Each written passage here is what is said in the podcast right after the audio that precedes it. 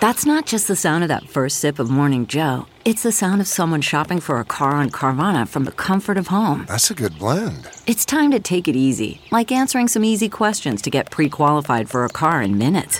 Talk about starting the morning right. Just like customizing your terms so your car fits your budget.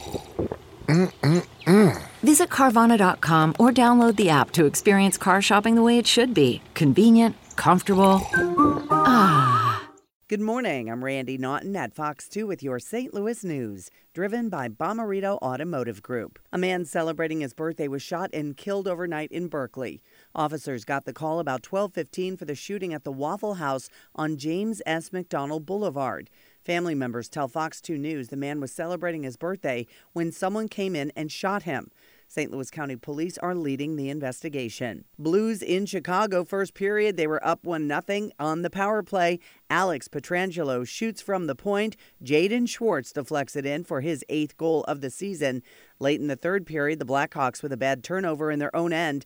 Tyler Bozak scores his third of the season unassisted.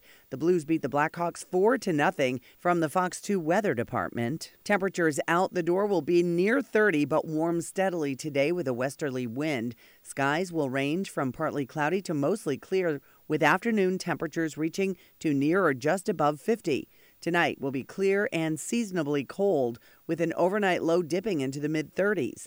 Wednesday and Thursday both look nice with temperatures both days in the 50s.